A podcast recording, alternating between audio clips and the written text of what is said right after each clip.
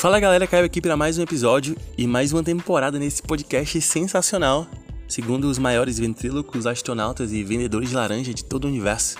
Hoje eu recebo a Banda Lupa, mais especificamente o Múcio Botelho, vocalista, guitarrista, compositor super simpático e o futuro deputado federal mais bonito do Brasil. E hoje a gente vai falar da Lupa, desde o início da vida do Múcio, a vida artística do Múcio, do sucesso que a Lupa vem fazendo, dos clipes de amor, muita coisa legal vem por aí. Então se tu gosta da Lupa, já marca a gente lá no Instagram, compartilha, divulga, manda pra todo mundo, marca a Lupa, marca o podcast, @podcast Converse Mamãe, eu sou Caio Marques, o meu Instagram é @cmrqs, e é isso, fiquem com mais um episódio, tá muito legal.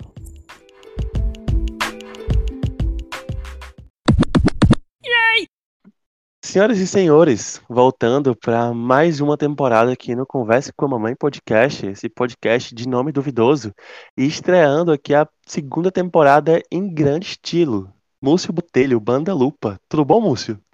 Caio, meu querido, um prazer imenso estar aqui com você hoje, viu? Tudo lindo por aqui. Que massa. Cara, a primeira pergunta para todo mundo... Já é uma pergunta que você pode ver como simples, é uma pergunta muito complexa. Mas, para quem não te conhece, infelizmente vai conhecer agora. Infelizmente vai me conhecer agora. Infelizmente, vai conhecer agora. Quem é você? Como você se definiria? O que é que você faz? Como você se apresentaria? Cara, eu sou o Múcio Botelho. Eu tenho 29 anos, sou nascido, criado... e apaixonado por Brasília, sou artista, compositor, sou vocalista da Lupa, sou do direito, sou cria da Universidade Pública, da Universidade de Brasília, e mais importante que tudo, cara, eu sou uma pessoa extremamente apaixonado por gente de tudo quanto é jeito, nasci para estar no meio do povo, seja em qualquer área, qualquer trabalho que eu estiver fazendo na minha vida, é aí que eu tô feliz, é para isso que eu acho que eu vim para essa terra, eu acho que é assim que eu me definiria, bichinho. E sou uma pessoa extremamente avacalhada, Caio. E sem noção de espaço pessoal. Eu tô sempre agarrado nas pessoas, abraçando. Então essa pandemia está sendo um terror pra mim. Imagino, né? A gente vai falar de pandemia, logicamente. Não tem como não falar disso, né? Isso afetou muita gente. Mas eu quero voltar lá pro começo, né? Brasília, um cara do direito... Como foi que surgiram esses sinais, assim, esse viés artístico? Como é que isso apareceu em você? Você percebeu? Isso sempre foi seu, desde criança? Como é que isso rolou? Eita porra, que eu quase destruí a minha cadeira, Caio. Tudo bem? É isso, rapaz. Vou sobreviver. Cara, deu tudo errado muito cedo, bicho. Quando eu tinha 4 anos, eu tava indo pro meu primeiro dia de aula. E no fim de semana anterior, meu pai me levou... Isso que é a primeira memória que eu tenho da minha vida, cara. Meu pai me levou na Discoteca 2001, que era uma loja de CD que tinha aqui em Brasília. Eu bem miudinho, não alcançava nem as prateleiras pra ver os discos, né? E ele me levantou assim e eu comecei a roletar, sabe? Assim, batendo CD, olhando as capas e tudo mais. E aí eu cheguei, cara, numa coletânea do Iron Maiden. E a capa era todos aqueles bichões, os monstrões, os Ed, saca? E eu li aquilo e eu fiquei encantado. E essa é a primeira memória da minha vida, cara. Foi no meu primeiro dia de aula da minha vida, eu fui escutando Iron Maiden. E assim, dali pra frente, tudo deu muito errado muito cedo, sacou? Apaixonei com esse bicho, queria deixar cabelo crescer, queria usar as roupas dos caras. Era uma coisa tão fora da minha realidade, saca? Porque todo mundo da minha família é do direito, sabe? Todo mundo era advogado, era servidor público, tal, todo mundo do Estado. E eu nunca tinha visto nada parecido com isso na minha existência. Eu cresci sem ver nada parecido com isso. Então, assim, dos meus 6 aos meus 12 anos, eu vivia sonhando com isso. Eu queria ter minha guitarra. Eu ficava na frente das lojas, olhando as guitarras, vendo as pessoas tocar, sem ter noção de como faria aquilo. Queria comprar uma guitarra. E aí, no Natal, eu inclusive, acabei de mudar pra minha casa. Estou morando sozinho agora. E eu fui juntar uns documentos e eu achei a nota fiscal da primeira guitarrinha que meus pais compraram pra mim quando eu era pequeno, moleque. Eu achei a guitarrinha e um amplificadorzinho. Eles gastaram R$370 pra comprar a guitarrinha, o amplificadorzinho, o casezinho e um cabo, velho. E eu fiquei, assim, louco com aquilo, porque eu ficava vendo disco, eu ficava vendo vida. A minha avó, ela me levava sempre nas bancas, cara, que vendia... Eu tô muito velho, puta que pariu. Eu vou perceber que eu tô muito velho durante essa entrevista. Tinha fita que vendia nas bandas, cara. Tinha fita que vendia nas bancas. A gente comprava revista de rock pra descobrir música nova. E sempre tinha as coisas do Iron Maiden. Então eu ficava vendo aquilo apaixonado. Falei, caralho, eu tenho que ter uma guitarra, bicho. Tenho que ter uma guitarra. Me deram a guitarra, cara. E qual foi minha surpresa quando eu peguei minha guitarra e eu descobri que eu não sabia tocar guitarra, tá ligado? Então, assim, primeira frustração da vida foi descobrir que não adiantava eu só ter os negócios. Aí fiquei anos treinando aquilo. E não tinha mais pra onde ir, saca? Porque não tem coisa mais maravilhosa nessa vida do que tu... É literalmente tirar uma coisa de dentro do peito, saca? Uma coisa que é só sua, que ninguém conseguiria fazer igual. E eu nunca tive aula... Então foi muito de experimentar, descobrir como é que aquele negócio funcionava. E foi uma coisa muito massa, que eu fui crescendo junto com essa minha descoberta dos instrumentos, da música. E grande parte da minha personalidade é isso, saca? Eu sou uma pessoa extremamente curiosa, eu sou uma pessoa pouquíssimo metódica, mas que tem objetivos muito grandes e muito firmes. E tudo isso se reflete no jeito que eu faço as coisas, no jeito que a Lupa produz, no jeito que as nossas músicas chegam, saca? Isso é uma coisa muito doida. Então, desde pequenininho, eu tentei escrever minhas coisas. Eu tinha meus ídolos, eu tinha tudo, só que como era uma coisa tão distante pra mim de tocar, porque eu era apaixonado com o Iron Maiden, os caras são, tipo assim, os melhores, eram os melhores guitarristas do mundo, saca? Então, assim, eu nunca ia conseguir reproduzir aquilo. Mas, porra, eu tinha um instrumento na minha mão, saca? É literalmente um instrumento, é um jeito de eu fazer as coisas se tornarem realidade, mostrar um pedaço do mundo que ainda não existe, saca? Tirar de dentro de mim uma coisa que não existe. Então, desde o comecinho, eu sempre investi muito em fazer as minhas coisas, em desenvolver esse lado criativo. Porque a falta de técnica é a mãe da criatividade, bicho. Você tem que tirar leite de pedra, sacou? E eu fui sempre assim, cara, desde o comecinho. Então, desde miudinho, eu já escrevia minhas músicas. Eram péssimas, mas... eram péssimas, mas a gente seguia. Eu lembro que eu mostrava pra minha família, ninguém dava muita bola, mas eu larguei não. E deu bom, tá vendo? A gente quebra a cara zilhões de vezes, mas dá bom, tá vendo? É só você ter coragem. Uma hora... É, exatamente. Eu acho que é completa falta de noção da realidade. Isso é um elemento muito importante pra qualquer pessoa que queira seguir carreira na arte, saca? Você tem que sonhar mesmo e não desiludir, nunca desiludir, sabe? A ilusão é uma parte essencial do artista. Precisa ser. Porque se a gente estivesse contente com o que tá aí, a gente não era artista, né? É verdade, com certeza. É, a Lupa foi sua primeira banda? Não foi minha primeira banda, bicho. É, porque o roqueiro nato, né? Ele tem uma banda que não dá certo, aí ele vai lá e cria outra banda, assim, quando ele tá desiludido. Essa é a história. Essa é a história sempre. Essa é a história de todo mundo, meu amigo, de todo mundo. Olha, eu tocava guitarra, só que eu era muito bobo, eu só tocava guitarra, só assim pra brincar de boa, saca? Arranjei uma namoradinha e eu pulava o muro do colégio pra ir ficar com ela. E acabou que eu fiquei muito amigo dos amigos dela. Era no Mackenzie, aqui em Brasília. Era um colégio presbiteriano, então era super rigidozinho e tal. E fiquei muito brother dessa galera. E lá, eles eram muito da música, saca? Isso era uma coisa muito massa que não tinha nos colégios por onde eu passei. Todo mundo era muito musical lá. Eles tinham incentivo, tinha festival e tudo mais. E aí disseram, porra, o Múcio toca guitarra. E eu tocava guitarra assim que nem meu cu, saca? Eu tocava super mal mesmo. E aí... Só que eu falei, pô, o Múcio toca guitarra, moleque. E aí a galera virou assim, pô, Múcio, vamos lá pra casa. A gente tá montando uma banda. Tá saindo um guitarrista na real e a gente queria que você tocasse. Eu falei, oxe, parceiro, vambora. E eu fui, cara, sem saber de porra nenhuma, saca? Assim, tocando nas coxas mesmo, nas coxas. Cheguei lá e eu conheci o Broto, que virou um dos meus melhores amigos da vida. Ele agora tá em Campinas, amo ele, cara. E ele que me ensinou a tocar guitarra de verdade, saca?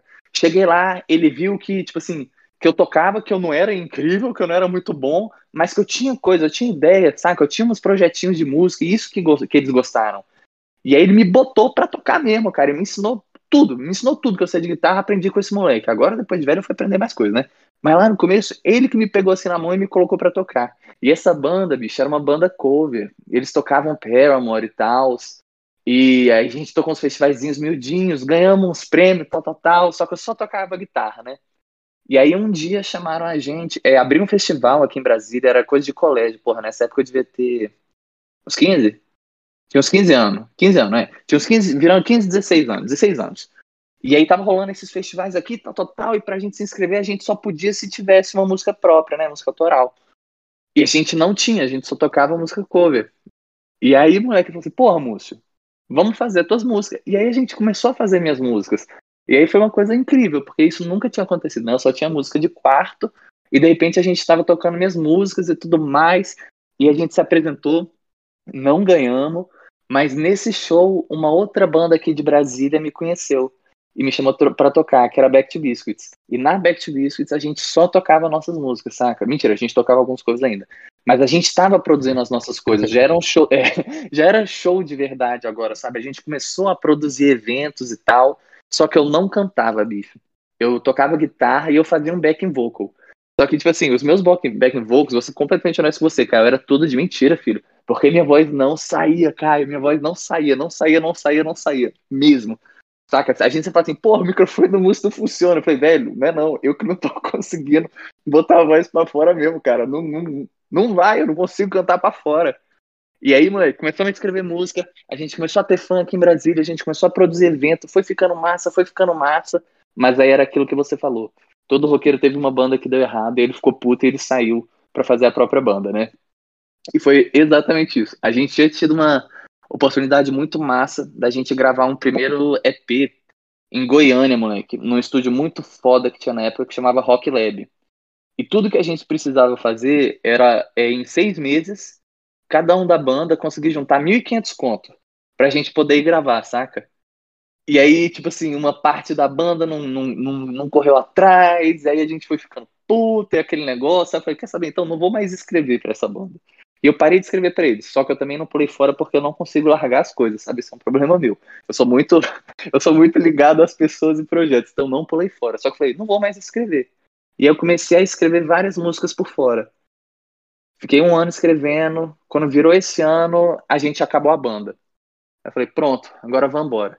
E, tipo assim, o grupo das bandas de Brasília era uma galera muito fechadinha, eram 4, 5 bandas e todo mundo fazia parte do mesmo grupinho e eu não queria misturar com essa galera, eu queria achar a gente de fora. E eu fiquei 1 ano e meio, bicho, rodando Brasília, procurando músicos novos pra poder trabalhar comigo e foi a melhor decisão que eu podia ter tomado, que deu muito bom. Eu fiquei 2 anos, então, escrevendo música e aí eu comecei a achar as pessoas depois de rodar muito. E o primeiro lugar que eu achei alguém da Lupa foi na casa da minha avó. Porque, moleque... Ô, louco! O Juninho Batera é meu primo, bicho. Só que o João, ele é bem mais novo que a gente. Ele é 5 anos mais novo que a gente. E naquela época a gente tinha 20. Eu tinha 20 na época da Lupa, quando a Lupa começou. Não, que 20, meu Deus do céu. Eu tinha 22? 2015. 20. Caralho, pera... Tinha 23 anos. E o João era 5 anos mais novo. E quando você tem 23 e alguém é 5 anos mais novo, a pessoa é muito novinha ainda, né? Tipo assim, tem 17 virando pra 18 anos, então é uma distância muito grande. E, tipo assim, o João sabia que eu tocava guitarra, eu sabia que o João tocava batera, só que sempre era assim, ah, meu priminho toca batera, que bonitinho, saca? Só que aí, de repente, o que aconteceu? O pai de João, tio Paulinho, ele abriu um pub. E aí, como todo mundo quer pão duro, eu já fui em cima do tio Paulinho, do João, falando assim, pô, gente, deixa a gente ensaiar lá no pub, caralho. De graça, a gente pagava maior grana em ensaio, saca? Aí o tio Paulinho, não, vai lá, João, opera o som pra vocês, ele tá ensaiando sábado de 2 às 4, depois vocês vão lá, vocês podem ficar em casa e tal. A gente, porra, tio, que maravilha. E aí, moleque, eu cheguei lá no estúdio com minha banda, eu tinha um outro batera, um outro guitarrista que eu tinha arranjado, a gente tava tocando. E aí um dia o nosso batera moscou, bicho. Tipo assim, ele não tirava as músicas, não tava levando nem equipamento pra porra do ensaio. E o João tava sempre lá acompanhando a gente, né? Aí eu virei pro Juninho e só falei assim, ô João, sobe aí na bateria e marca só o bumbo pra gente poder passar uma música. Aí falou, não, beleza. Aí ele subiu e ele destruiu, cara. Destruiu. Mandou muito bem. E aí a gente tomou o maior susto, tá ligado? De caralho, João, como assim? Eu falei, parceiro, tá pensando o quê? E aí ele entrou, moleque.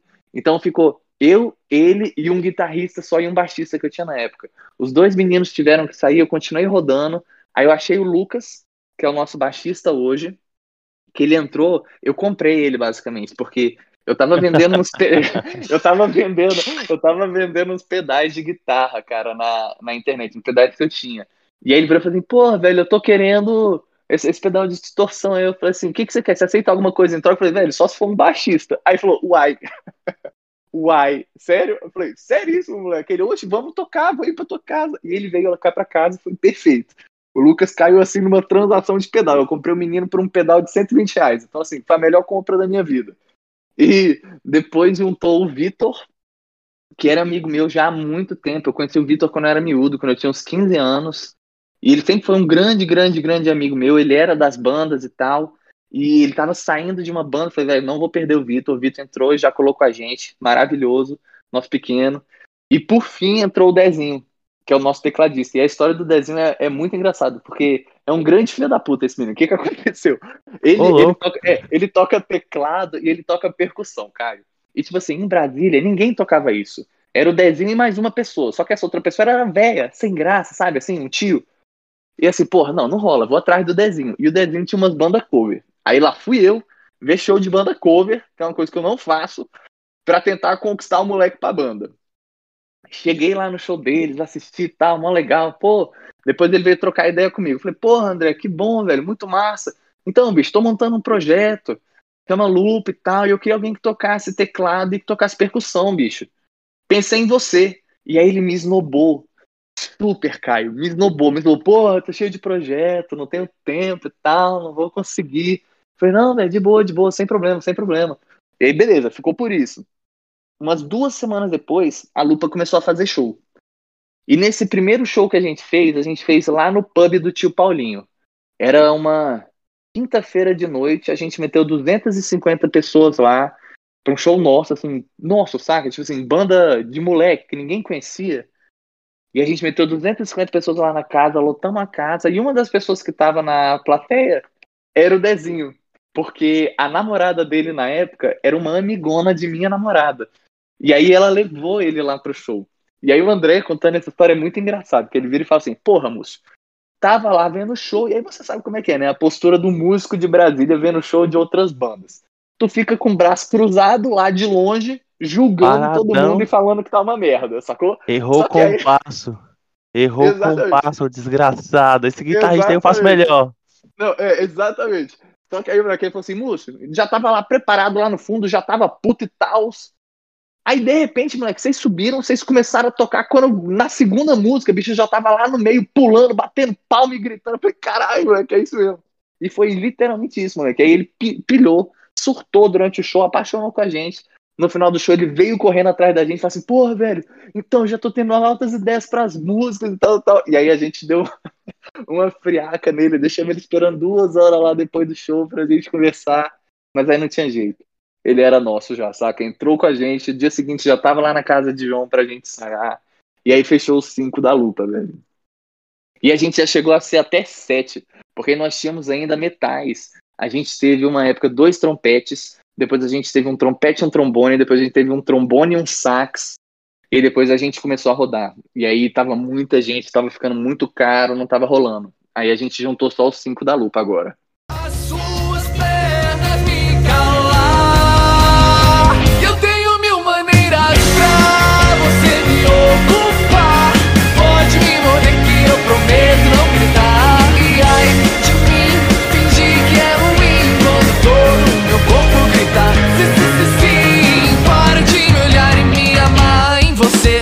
Você nem imagina quanto tempo que eu sei tirar de mim. Não vai ser fácil assim, então não para.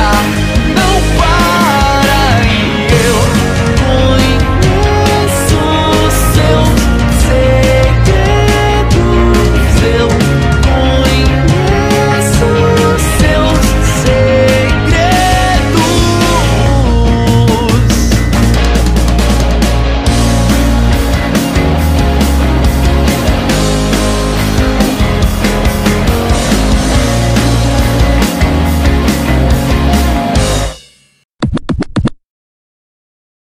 Os 5 da Lupa.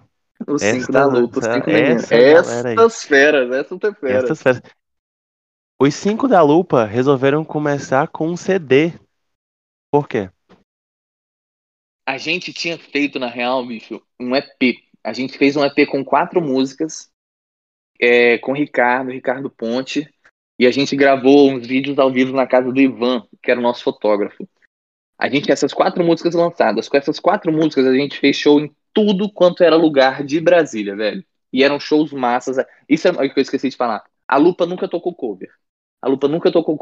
Isso aqui foi uma coisa que a gente colocou desde o começo. Foi uma coisa que era muito diferente de todas as bandas. A cena aqui de Brasília era uma galera muito blasé, saca? As bandas não estavam tendo mais fãs, as noites eram chatas, os shows eram chatos. E todo mundo ficava nessa muleta do cover pra ter gente nos shows. E a gente, desde o começo, falou assim, velho, a gente não vai tocar cover. E a gente tem que fazer noites legais. A gente não tá ali pra tocar música e... Toca música, para. Pô, se a pessoa quiser ouvir uma música igualzinha ela tá sendo tocada, dá um play no Spotify, cara. Não tem como competir com isso, não. Agora a gente tem que fazer uma coisa pra galera competir com boate, pra competir com tudo, porra, tá ligado? Com tudo, meu Deus do céu. A gente tem que fazer as noites mais legais das vidas da pessoa. Então a gente, desde o começo, bateu muito firme na tecla de que, tipo, não podia existir diferença entre quem tava em cima do palco e quem tava no público assistindo a gente. E que a gente ia avacalhar mesmo. E deu muito certo. Com essas 4 músicas, bicho, a gente começou a fazer show em tudo quanto era local de Brasília. Só com essas 4 gravadas. Todo mundo já sabia cantar as músicas, só que a gente nunca conseguia sair de Brasília. A gente nunca conseguia fechar um show fora de Brasília. Porque não rolava, saca? A gente só tinha uma demo e as pessoas não convidavam porque não acreditavam que a gente ia levar público e tal. A gente falou, caralho, a gente precisa de um CD, bicho. A gente tem que soltar um CD, não tem como a gente não soltar um CD. Porque o CD é, tipo assim, é tua cara, saca? É o retrato teu. Tipo assim, é isso que a gente é. Tu gosta? Massa, vambora. Tu não gosta? Foda-se, sacou? E aí a gente falou, moleque, a gente precisa de um CD. E aí a gente escolheu fazer do jeito mais massa, eu acho que a gente poderia ter escolhido. A gente fez um financiamento, moleque, pra gravar. E a gente bateu o recorde de arrecadação de banda independente da história do Centro-Oeste, saca? Foi muito foda. A gente descobriu uma coisa que deu um maior susto na gente, porque toda vez que uma pessoa fazia uma contribuição, que comprava uma das recompensas e tal, aparece o nomezinho dela lá, da onde que ela é, né? Já tava com fã no Brasil inteiro e a gente não sabia. Então foi muito louco, velho. E a gente gravou o CD, a gente conseguiu fazer tudo bonitinho, do jeito que a gente queria, soltamos ele, chama Lupercalha, é um tesouro, assim, da nossa vida. E é um CD muito real, saca? Muito honesto, porque... foram as músicas que eu escrevi, assim, no auge do auge da minha adolescência. E por isso que eu acho que a gente comunicou tão bem com essa galera, porque, porra, a gente tá falando de amor, bicho. A gente tá falando de tu começar a descobrir sexo, descobrir do que tu gosta, do que te dá tesão, de quem você é, saca? Isso são coisas que as pessoas não têm liberdade pra falar. Ninguém tem segurança pra conversar isso em casa, com os amigos, principalmente na época que a gente soltou, 5 anos atrás. Era mais tenso ainda do que hoje, né? Eu acho que nesses últimos 5 anos as coisas deram uma melhorada muito grande. Mas era muito tenso. E a gente soltar um CD assim foi um negócio muito massa e foi um socão na cara de todo mundo. Porque, porra, a cena do rock aqui de Brasília era... ah, a gente é roqueiro, a gente usa preto, a gente cospe, a gente tá nem aí pros fãs. E a gente era o contrário, sacou? A gente era o contrário. Isso foi uma coisa muito massa. Talvez eu queira mais do que teus lábios em volta dos meus. Eu sei, é mais que eu mereço. Teu corpo em cima do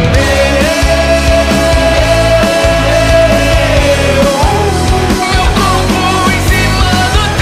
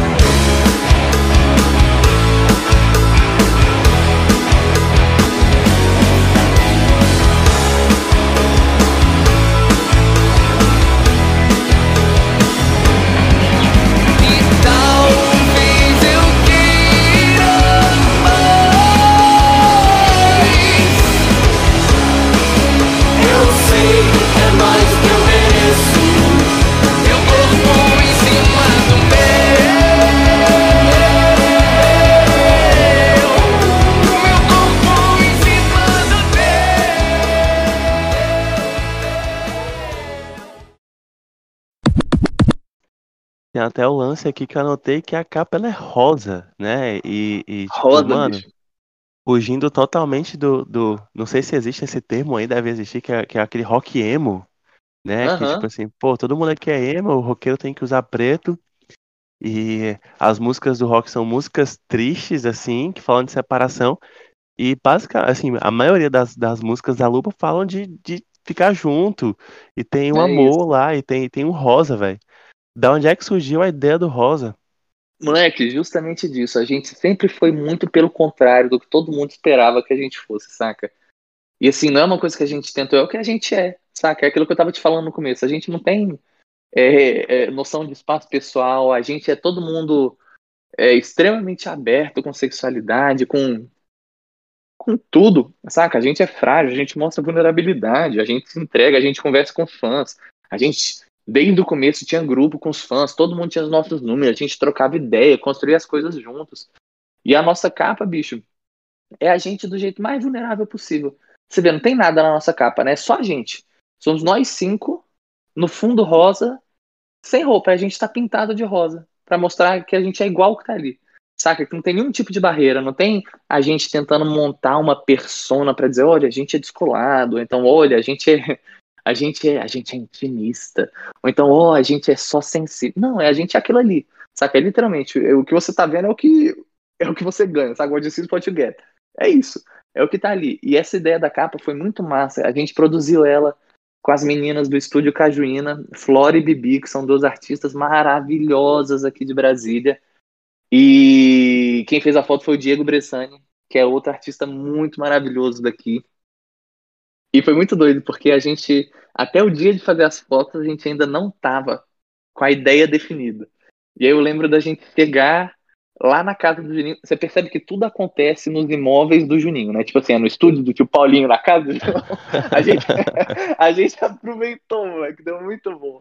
Eu lembro da gente chegar lá na casa de Juninho. E as meninas apareceram lá com uns potes de tinta rosa, saca? E a gente, caralho, o que é isso? Porque a gente já tinha a ideia do rosa, saca? A gente queria que o CD fosse rosa. Só que elas chegaram lá com umas latas de tinta. A gente falou, o que é isso? Essa. Não, a gente já sabe. Tira a roupa, tira a roupa. Aí a gente, quem é com você? Ela, tira a roupa que vai dar bom. A gente tirou a roupa e elas começaram a pintar a gente falou, caralho, é isso, vai ficar muito foda. E foi maravilhoso, bicho. Foi muito foda. E, tipo assim, eu sou apaixonado com esse ensaio. A gente tem zilhões de fotos que a gente nunca nem soltou. Mas, cara, foi um dia muito legal. E, assim, deu muito certo. Porque não teve nada forçado, saca, bicho? É a gente. Era a nossa cara aquilo. E foi muito bom, saca? Ninguém tá ali com carão. A gente tá mó feliz na capa do nosso CD, saca? Porque, velho, um primeiro CD é uma coisa muito importante. É teu primeiro filho. Todo mundo fala isso, mas, velho, é porque é literalmente isso. É um filho que você tá botando no mundo, saca? E assim, é muito gratificante, eu tenho um orgulho imenso desse CD, eu acho que representa demais tudo que eu passei nessa época, saca? Eu escrevi essas músicas e assim, não tem uma vírgula ali que eu não tava sentindo de verdade. Por isso que até hoje eu amo esse CD, saca? Eu não consigo ser aquele artista blasé que fala assim, não foi o nosso melhor trabalho, não, moleque, eu sou completamente apaixonado com as nossas coisas, cara, porque... é literalmente uma fotografia de cada momento que a gente viveu, sabe? E foram momentos maravilhosos, são momentos maravilhosos que a gente está vivendo, né? São poucas as pessoas, no Brasil principalmente, que tem esse privilégio de poder fazer o que a gente faz, saca? E de ser reconhecido, cara, mais do que só fazer o que você gosta, de tipo assim, cara, tem gente que ama o que você faz, a gente tem muito fã, a galera é doida com a gente, e é o nosso maior tesouro, saca? Os nossos fãs são uma coisa realmente diferenciada, a relação que a gente tem com eles é maravilhosa, é uma galera incrível. A gente conseguiu juntar um grupo, assim, realmente fantástico, saca? E eu tenho muito orgulho de tudo que a gente tá fazendo, tudo que a gente construiu. E é aquilo que eu falei lá no começo. Se fosse só os 5 em cima do palco, a gente não ia ter conseguido, não. Porque tudo que a gente, todos os pulos que a gente conseguiu dar até hoje, da gravação do primeiro CD, até tocar no Rock in Rio, cara, é por conta do mundo de gente que tem acreditando na gente, empurrando a gente pra frente, sabe? Então é isso, sou grato pra caralho. Gratiluz, gratidão.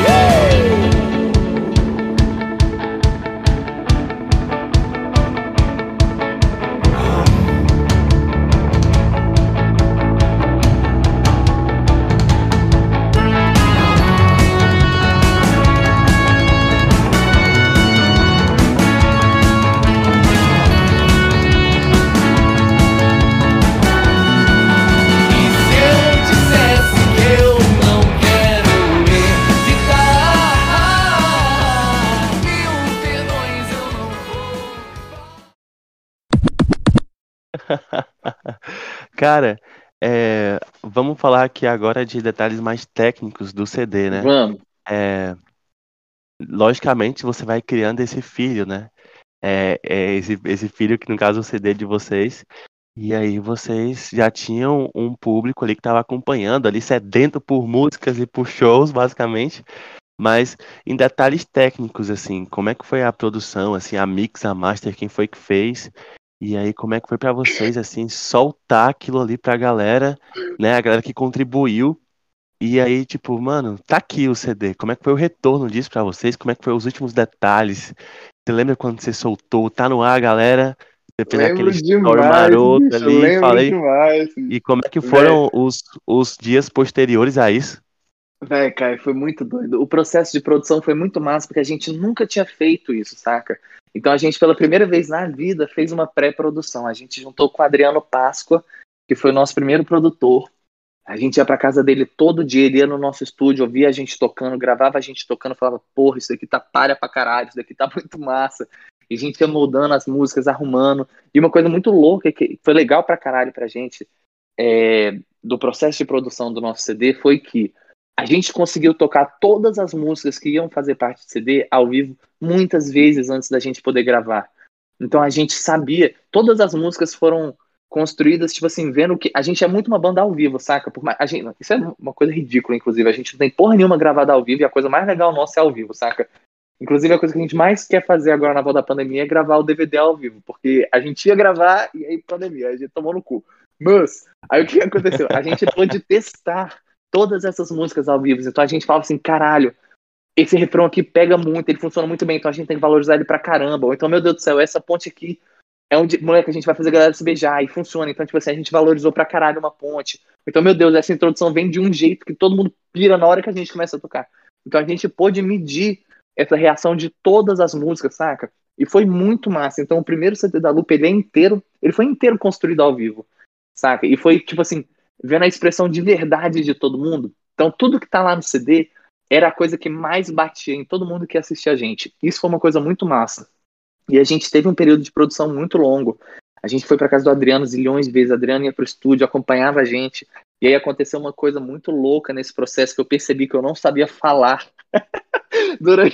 Eu percebi que eu falava tudo errado, moleque. Tipo assim, várias consoantes tortas, uns ditongos que eu não pronunciava. Língua presa pra caramba.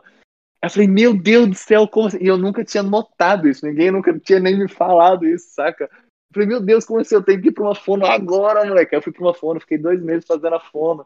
Aí começamos a gravar as vozes. Aí quando a gente foi gravar a voz, a gente juntou com o Fernando Vaz. O Adriano e o Fernando são 2 dos meus maiores amigos, são 2 pessoas maravilhosas. E o Fernando fez toda a produção de voz do nosso primeiro CD. E eles são da banda Elefante aqui de Brasília. É uma banda muito foda que eu amo, amo, amo. E foi muito massa, saca? E assim, pra você que é compositor, eu não sei se eu posso falar isso pra todo mundo que é compositor, mas pra mim é muito íntimo você gravar a voz de uma música, saca? Porque eu acho que é a coisa mais assim... É muito íntimo, saca? É muito íntimo mesmo. Tipo assim, chega a ser desconfortável você estar gravando isso com uma pessoa que tu não conhece.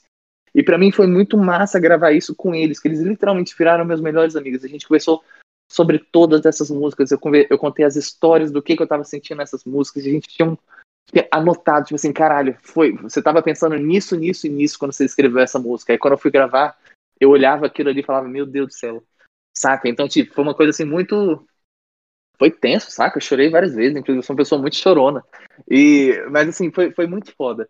E aí a gente gravou, fez a pré-produção, e aí o Felipe Seabra, da Plebe Rude, chamou a gente pra gravar o CD lá no estúdio dele.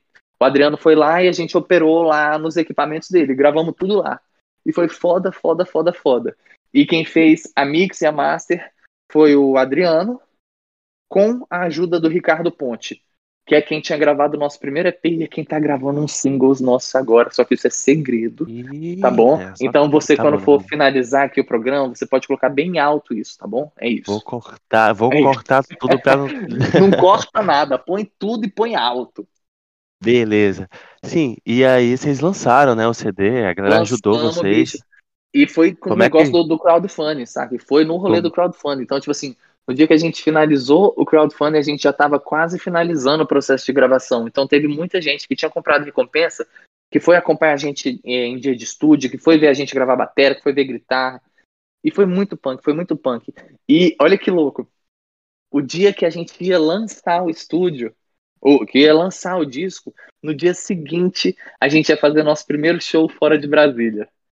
E aí, meia-noite, moleque, a gente ficou de 4 horas da tarde na casa do Dezinho até as 3:30 da manhã, editando lyric vídeo para poder soltar as músicas no dia que a gente queria para lançar junto no Spotify e no YouTube. 5 moleque apanhando, a gente não conseguia, a gente errava. E deu 3:30 da manhã, a gente ainda não tinha acabado. Quando deu 4 horas, moleque, a gente falou, tá, foda-se, vamos começar a upar. Jogamos no YouTube, moleque. Aquele trem ficou rodando a noite inteira pra upar, pra conseguir. No dia seguinte, de manhã, tá tudo funcionando. E aí, moleque, a gente dormiu destruído. Destruído, destruído. A gente nem pôde aproveitar o dia do lançamento do CD, que é tipo meia-noite, né? Pô, meia-noite sai, vai ser incrível, tal, tal, tal. E a gente tava que nem uns loucos apanhando pra fazer os lyric vídeos, soltar, pra ter no YouTube bonitinho. Aí eu só sei que a gente foi dormir umas 6:30 da manhã. Quando deu 7:40, a gente tinha que estar de pé, porque o nosso primeiro show ia ser na Bahia, bicho. Então, olha a estrada que a gente pegou, cara. Caralho, eu achando moleque... que era Goiânia, não, Rio, moleque, São Paulo, Bahia, Luiz Eduardo Magalhães, bicho. Moleque, pegamos estrada e pum, fomos pra lá, chegamos lá e a gente fez um show foda. Aí foi nessa noite que a gente comemorou o lançamento do nosso CD. E foi incrível. A gente, antes do show, a gente foi em 2 rádios, tocamos em 2 rádios lá em Luiz Eduardo Magalhães. E de noite fizemos um show muito foda, foi o nosso primeiro show fora de Brasília, lotado. Aí daí pra frente só deu certo, bicho. Tipo, só deu certo. A gente fala que todo mundo da Lupa nasceu com o cu virado pra lua. Porque... são lunáticos, todos lunáticos. É isso, moleque, é isso, cara. E assim, dá tudo muito certo pra gente, saca? A gente tem tudo pra dar errado e aí as coisas dão certo. É incrível, a gente se esforça. E o negócio dá certo, isso é muito massa. E aí foi super emocionante. Eu lembro também, moleque, do dia que a gente finalizou o crowdfunding. Foram 15 dias antes da gente lançar o CD. Nesse dia a gente tava no escritório, foi aquilo que você falou, de fazer uma live, tal, falar com as pessoas, postar vídeo no Stories. Foi esse dia que a gente fez, que a gente tava lançando as coisas do crowdfunding pra finalizar. A gente juntou lá no escritório do Dezinho e a gente ficou a noite inteira lá, tocando violão, cantando, depois tomamos uma multa por bagunça, tudo de bom, foi maravilhoso. Você tem cara de que toma multa por bagunça mesmo, senta na sua cara. É da nossa natureza, a gente já foi expulso de algumas coberturas aqui de Brasília por quase destruir as coberturas. Mas essa era da época que a gente era jovem e reckless, saca? Agora a gente, nós somos adultos compromissados com o bem-estar. Vocês destroem a portaria logo toda. Isso vai... É isso, tem foto nossa em metade dos prédios de Brasília, sabe? Não deixa esses meninos entrarem. Mais e o meu pecado não conhece os limites do perdão. Eu sei que não, mas me confesso, me entrever meu coração. 2 corpos de um só. Meu destino tá selado ao seu. E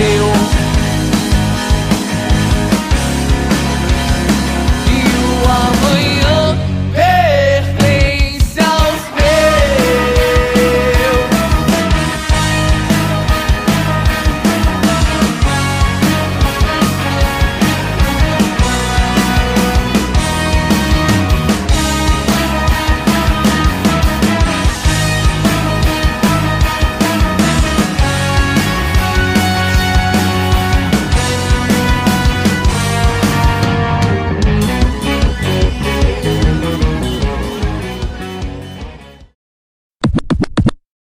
Cara, tem um cara, um tal de Múcio, que tem uma música que ele fala numa partezinha assim, achei bem interessante.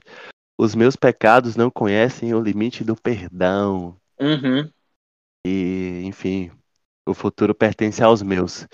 Você vê tudo aquilo hoje, velho, como é que é, qual a importância você dá de se jogar de cara assim, vamos fazer isso aqui. Até mesmo pra galera que tá produzindo CD, né? Tem muita gente produzindo, muita gente boa, né? E vocês se jogaram de cara, né, velho? E aí, como é que é isso pra vocês? Qual a importância de se jogar ali no seu projeto? E se eu pecar aqui, velho, sei lá, alguém me desculpe aí, mas eu vou tentar aqui errando ou não e só bora. Como é que é isso pra ti? Velho, foi muito massa ter levantado essa frase em específico, porque poucas pessoas prestaram atenção nessa frase. Ela é o final de Permissão, e Permissão foi a primeira música que eu escrevi pra Lupa. Olha que cagada, tenho certeza que tu não sabia disso. E essa foi a primeira música que eu escrevi pra Lupa. Essa música fala literalmente da primeira vez. Perder a virgindade, moleque. E foi o que a gente tava fazendo simbolicamente e realisticamente, tá ligado? Porque esse paralelo que tu tá só é muito doido. Saca? Perder a virgindade. Literalmente e figurativamente, moleque. Isso que tu falou é muito massa. Porque...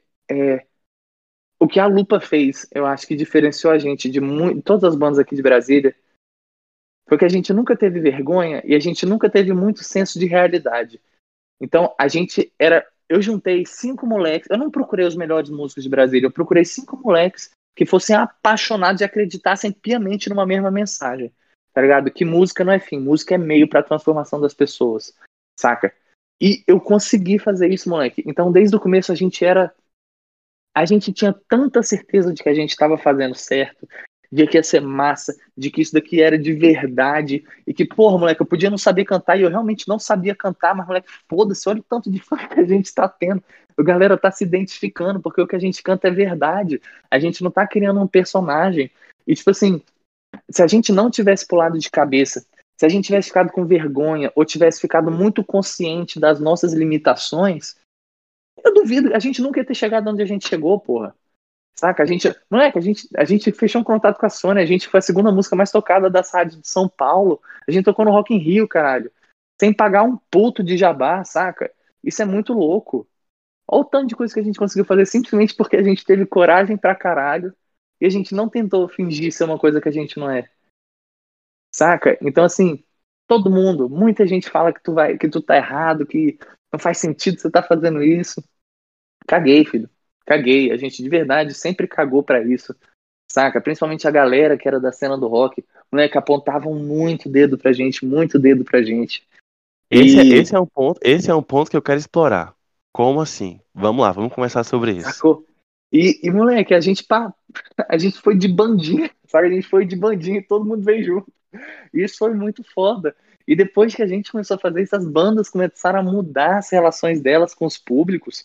Saca? Os shows começaram a ser mais legais. Brasília começou a ter uma cena de novo que não tinha, cara. Não tinha. Não tinha banda legal aqui, bicho. E começou a voltar a ter banda foda pra caralho. Esses últimos 5 anos, moleque, foram os melhores anos do rock de Brasília desde da porra do Capital e do Legião, sacou?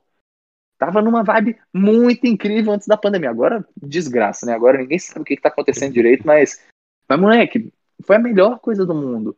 E é isso, amanhã pertence aos meus, moleque. A quem acredita no que a gente faz e quem tem coragem de ser você mesmo, moleque. Pular de cabeça. E boa. Deu certo, dá certo. Pra todo mundo que tenta, bicho. É isso, não tem mistério. Mas vamos voltar lá pra questão que não vou deixar passar das outras bandas apontarem pra vocês. Porque tem muita gente que se coloca muito no pedestal, né? Você é meu fã. Tipo, eu acredito que existem 2 tipos de músico. Que é o cara que vê o público como fã e o cara que vê o público como os patrões, né? Tipo assim, eu toco com essa galera aqui e tal, não sei o quê. Né? Então, você pode, logicamente, ter fãs e usar a expressão, mas tem uma galera que é muito pedante, assim. Ah, aqui eu que sou o artista, né? E vocês têm uma parada totalmente contrária a isso. Tipo, pô, a gente conversou, pega meu WhatsApp e tal, não sei o quê. Você foi super... Eu cheguei pedindo contato comercial. Por favor, senhor Múcio Botelho. Foi muito fofo, inclusive, gente. Assim, você poderia, por favor, encaminhar o contato comercial para que eu encaminhe uma proposta? Vou te passar o contato comercial. Fala comigo, bebê. Pronto.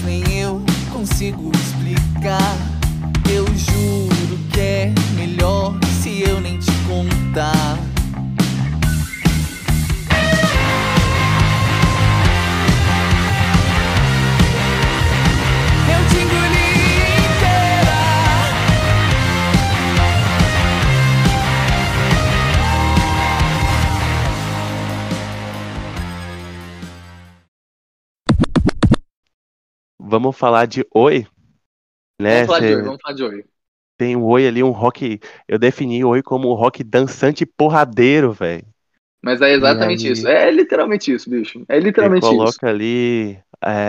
você lança um single depois e você vê que não muda muito, né? A proposta, a identidade, né? Como é que foi isso, assim? Você se firmar ainda mais, né? Você já chega com um CD, já chega com uma ideia muito massa que...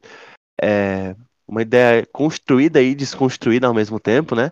E crava lá e tal. Oi, tô aqui. Tem esse rock porradeiro com clipe censurado. É, isso daí, cara, isso daí foi o maior tiro na nossa perna da história, bicho. Até hoje tenho raiva disso, cara. Oi foi uma música muito louca. Porque o que tinha acontecido? A gente tava com algumas músicas já prontas pra gravar. A gente tinha acabado de fechar o contrato com a Sony e a gente ia começar a fazer os singles. E a gente já tava gravando algumas outras músicas. Aí eu tava aqui em casa de bom dia, puf, meti esse riffzão, comecei a gritar.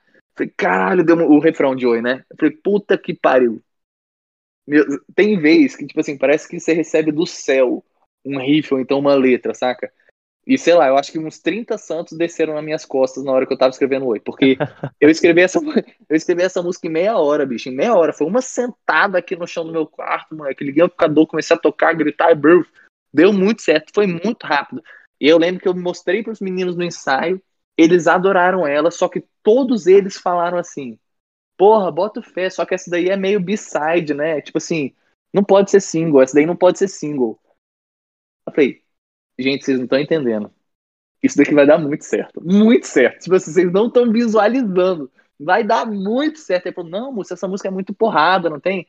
Assim, sei lá. Vamos gravar as outras, a gente lança as outras primeiro e depois ver o que faz com isso. Assim, gente, vou usar meu poder ditatorial.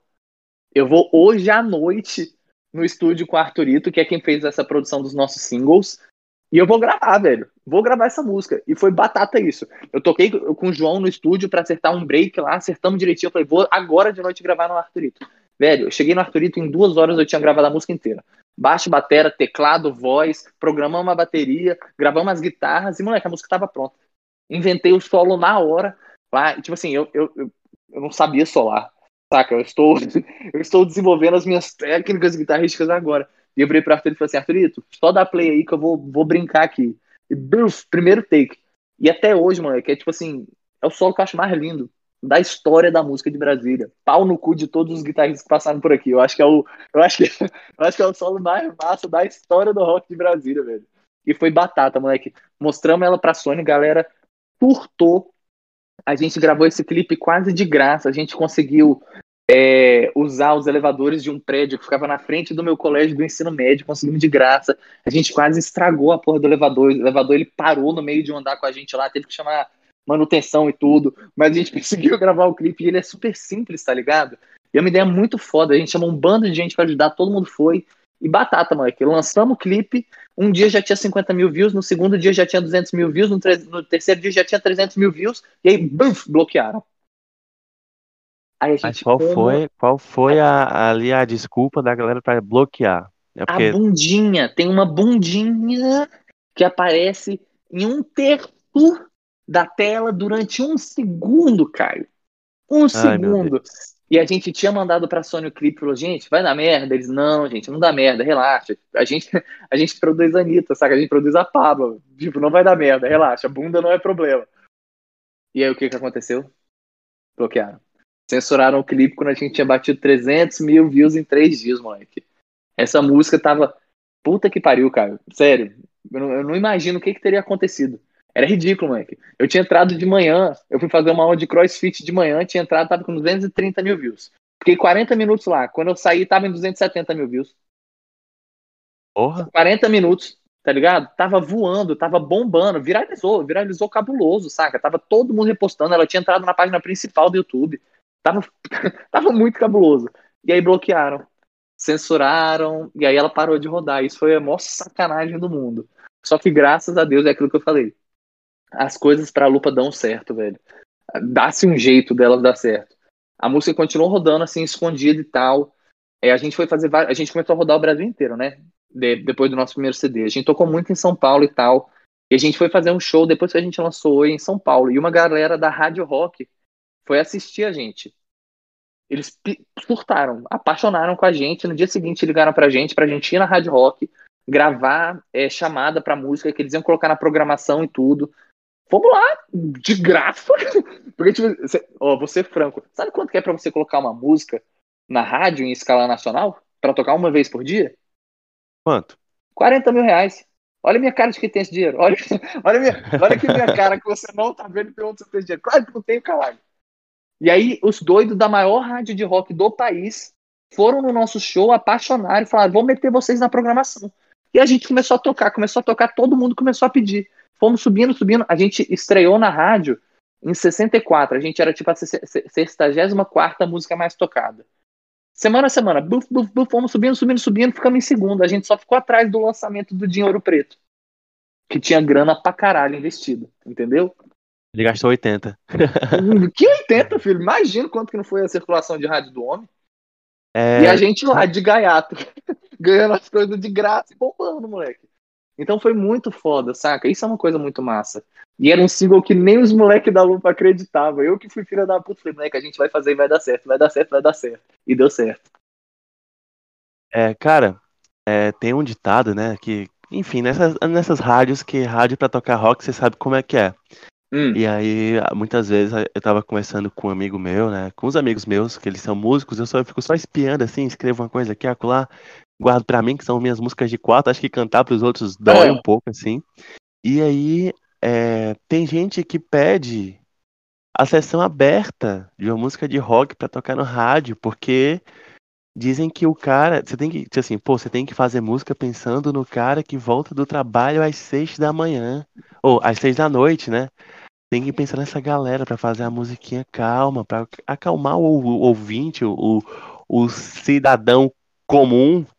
Isso é chato pra caramba. Mas aí você tem ali a galera que tá contigo, que faz acontecer, que faz dar certo.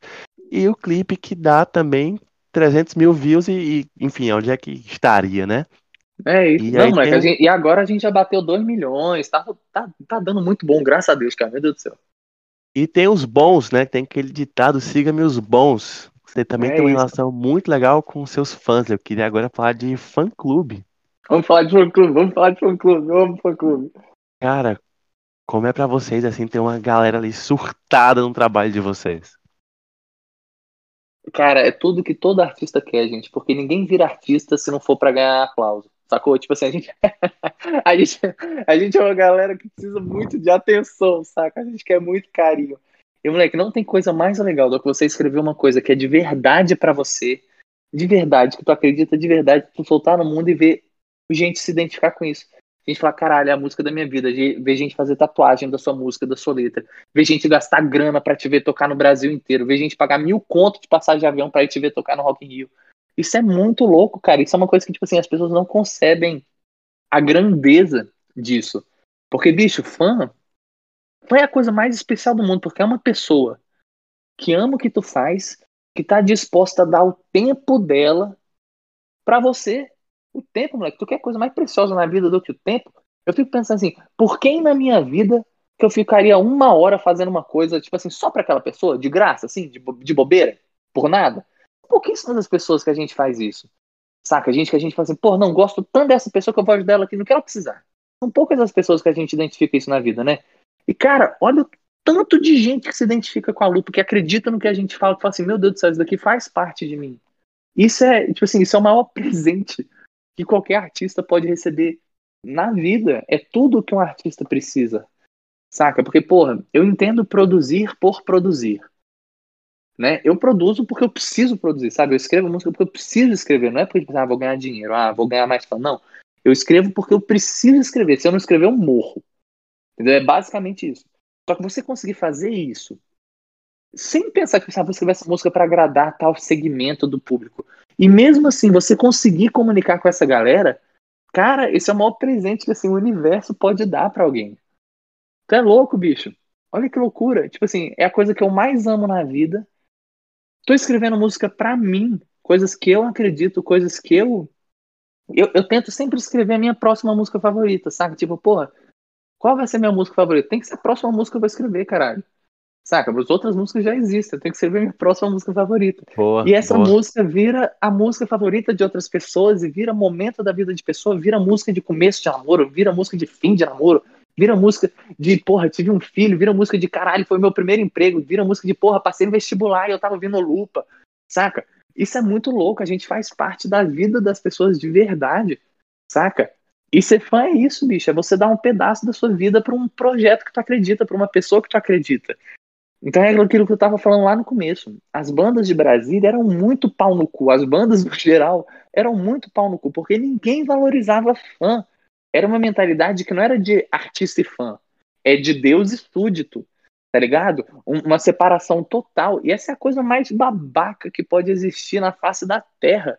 Primeiro, assim, do ponto de vista prático. Porque, porra, se tu não tiver essa galera te apoiando, o que que tu vai ser? Tu vai ser um brother tocando no teu quarto tuas músicas, parabéns, sacou? E além disso, do ponto de vista de ser humano, vai te tomar no cu, por que você é tão melhor do que essas pessoas que acompanham teu trabalho, tá ligado? Não é assim não, pode tá crer. Doido. E pessoas que acompanham... Fala, pode falar. E isso foi uma coisa que a gente bateu muito desde o começo da Lupa, saca? Os fãs literalmente construíram a Lupa. Então, tipo assim, teve uma hora ali atrás que você falou assim, tem gente que vê como fã e tal. Eu acho que fã é a palavra certa, moleque, porque é a palavra mais bonita que tem. Sabe? Tipo assim, tu é fã de quantas pessoas? De pouquíssimas. Porque pra você ser fã, tu tem que admirar pra caralho, tu tem que amar uma pessoa, você tem que se identificar com aquilo. Então, é uma relação tão, tão especial, tá ligado? E as pessoas conseguiram fazer fã ser uma coisa assim, minimizada, uma coisa ridícula, uma coisa que não vale menosprezar, sacou? Isso é o maior absurdo do mundo. A coisa tinha que ser mais valorizada, assim, de toda a existência. E é de graça. É isso que é o mais impressionante, cara, que é de graça. É uma pessoa que te ama de graça. Te ama de graça. Sacou? Tipo, o que que eu fiz? Tipo, se você for parar pra analisar friamente, bicho, o que que eu fiz? Eu escrevi música. E eu fui eu mesmo, saca? Eu fui eu de verdade, me mostrei do jeito que eu sou e eu escrevi uma música.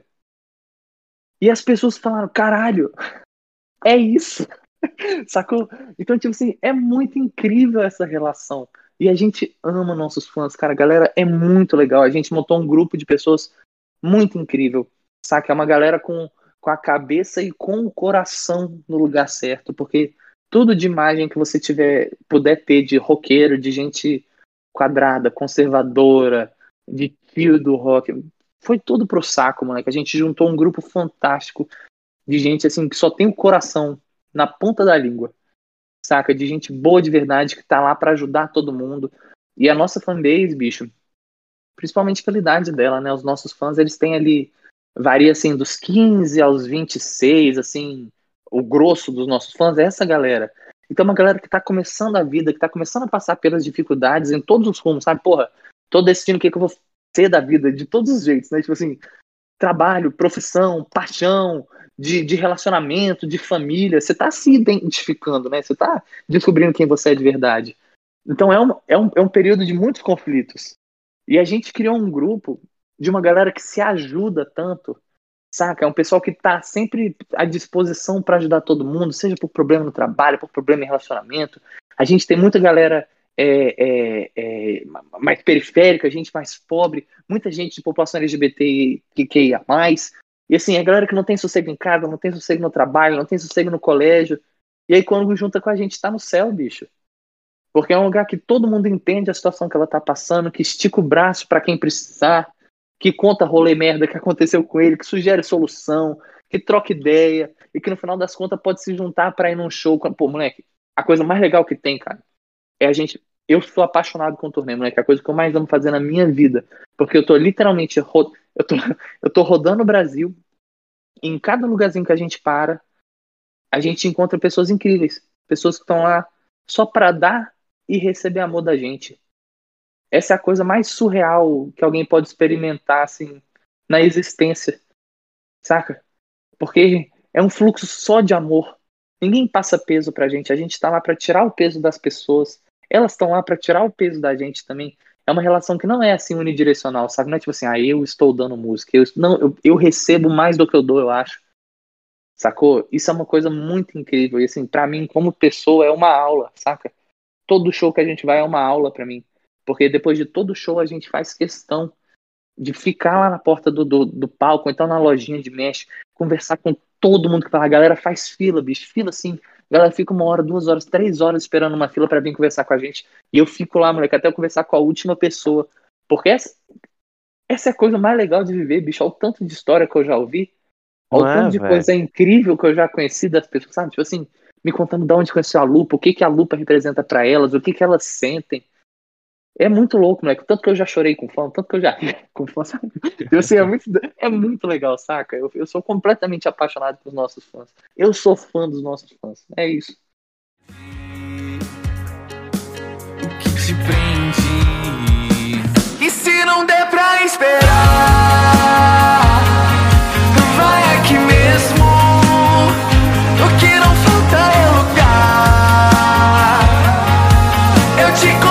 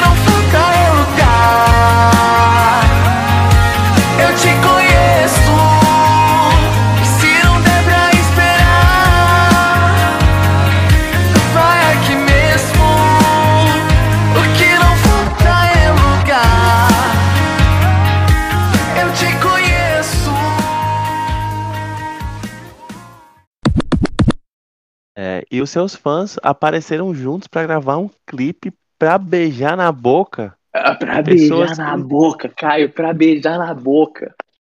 De uma galera que nunca tinham se visto assim, juntos. Cara, como é que foi isso aí? E se não der pra esperar? Isso mesmo. Velho, Se Não Der Pra Esperar foi o nosso segundo single. Ela foi a primeira música que ficou pronta, na verdade. Só que eu resolvi passar oi na frente dela. E a gente estava no Rio, a gente estava fazendo turnê no Rio nessa época, e a gente estava precisando ter uma ideia de clipe.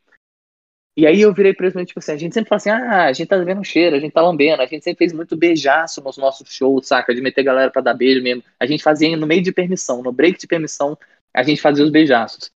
E aí eu virei e falei assim, caralho, velho, e se a gente fizesse um clipe só de beijo? Saca? Da gente chamar os fãs pra dar uns beijos. E aí galera pirou, porque, moleque, é um clipe que é muito barato, saca? Tipo, a gente só precisa do estúdio e da câmera. E o resto, moleque, é a magia. Porque olha que... Tu já viu um primeiro beijo? Tu lembra de primeiros beijos que você já deu? Primeiro beijo com teu namorado, primeiro beijo com teu namorado. É muito mágico, tá ligado? Quando você vai dar um primeiro beijo numa pessoa, é uma coisa muito louca, é uma coisa muito íntima, saca? E a gente ter isso na câmera, moleque, ia ser fuderoso de massa. E os moleques apaixonaram na ideia, a gente falou, bora, vamos fazer isso assim que a gente chegar em Brasília. Chegamos em Brasília, a gente preencheu, a gente preparou tipo um formuláriozinho, a gente fez a chamada pro clipe, falou, galera, a gente vai gravar um clipe, e nesse clipe a gente vai filmar, era só assim, você tem coragem de dar um primeiro beijo com a Lupa? Foi essa a chamada. Aí tinha um questionário que era, meu nome, minha idade, da onde eu sou, e um próximo que era pra preencher caixinhas, que era tipo assim, beijo, meninos, meninas, ambos, sacou? E aí a gente recebeu mais de 1000 inscrições, moleque. Mais de 1000 inscrições. No final das contas, a gente lançou o dia da gravação aqui do clipe e vieram quase 300 pessoas pra gravar o clipe com a gente. A gente gravou 600 e poucos beijos, velho. Que aí era tipo assim, a gente tinha a lista do que as pessoas beijariam, né? Tipo assim, se você só beija homem, se você só beija mulher, você beija os dois. E aí a gente montou casais. Então a gente pegou todo o grupo, chegaram lá, a gente não deixava as pessoas se verem, saca? E a gente separou todo mundo em duas salas imensas. E aí ficou tipo assim, 100 pessoas num canto, 150 no outro, quase 300 pessoas lá, sabe? A gente separou assim, 2 grupões. E aí a gente ia pegando uma pessoa de cada sala, ia numa sala, vendava a pessoa, levava ela lá pro estúdio, ia na outra sala, pegava outra pessoa, vendava ela, levava ela pro estúdio e colocava elas na frente da câmera. Aí a gente dava play em Se Não Der Pra Esperar, a gente dava play no refrão. Então olha que massa, todo mundo que participou do clipe era fã da Lupa. Então olha que massa, os fãs já estão gravando um clipe com a gente. Experiência muito louca, né? Segunda coisa, eles estavam ouvindo uma música nova da Lupa pela primeira vez. E terceira coisa, eles estavam dando um primeiro beijo numa pessoa que eles nunca viram na vida, no mesmo momento, sacou? Então, tipo assim, moleque, era muita emoção. Foi um dos dias mais legais da história da Lupa, saca? E aí, a gente colocava os dois assim, um de frente pro outro, dava play no refrão, e aí quando eu entrava pra cantar, a gente mandava eles tirarem as vendas. E aí eles tiravam as vendas, se viam pela primeira vez e plau, beijão. E, moleque, se tem uma coisa que eu posso falar, com rigor, os fãs da Lupa beijam bem pra caralho. Recomendo a todos beijarem os fãs da Lupa, é isso. Você que é fã da Lupa aí, ó, manda pro seu crush exatamente essa parte, ó. O Múcio diz que pode me beijar porque os fãs da Lupa beijam bem. Ele testou cientificamente isso aqui. É isso, gente. Demonstrado por A mais B. Falando em A mais B, eu quero falar de uma guitarra que aparece nessa música na parte C. Olha aí a coincidência. Caralho, filho. Na parte C de E Se Não Der Pra Esperar tem uma guitarrinha muito massa. E eu queria voltar para aquela questão de composição, né? Quando menos em Oi, que você fez tudo sozinho, mas na galera, como é que funciona esse processo de colocar tudo ali? Cada um cuida da sua parte, vocês vão vendo juntos. Como é que isso acontece? Porque a guitarrinha da parte C de E Se Não Der Pra Esperar é sensacional. Que eu sou apaixonado nisso. Ela é linda. Eu sou apaixonado. É. E, véio, quem foi que fez isso? Que é o nome da minha mesa agora. Foi o Vitinho. Vitinho, nosso guitarra Vitinho. Só que, velho... Vitinho, dá um beijo na sua boca. Um beijo na boca do Vitor. Nós somos músicos... a gente não tem orgulho nenhum, sabe? Tipo assim, tem muita gente de banda que é muito orgulhosa. Tipo assim, o meu solo, a minha linha de baixo. Moleque, a gente grava os instrumentos uns dos outros, a gente compõe as partes uns dos outros, sem nenhum problema. Saca? Eu sou muito pitaqueiro, eu dou pitaco no negócio de todo mundo. Então, assim, a gente não tem estresse com nada disso, não. Eu geralmente levo pros meninos a música já toda desenhada, assim, estrutura e letra tudo bonitinha. Sento com ele no estúdio, a gente começa a montar.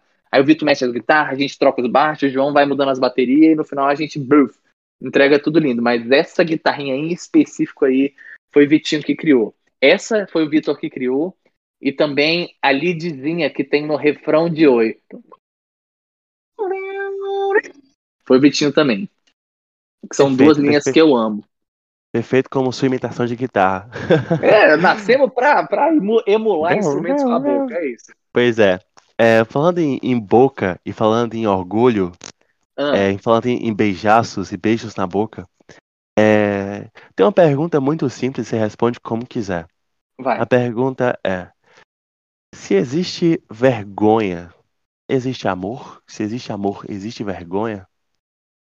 Eu acho que de jeito nenhum, pra existir amor, você... Nunca que a vergonha vai ser um requisito. Eu acho que medo é um requisito. Porque a partir do momento que você percebe que você tá apaixonado por uma pessoa, é uma situação muito assustadora. Porque você tá literalmente, extremamente vulnerável. É quando você percebe assim, meu Deus do céu. Qualquer coisa que este ser humano pedir ou quiser, eu tô disposto a fazer.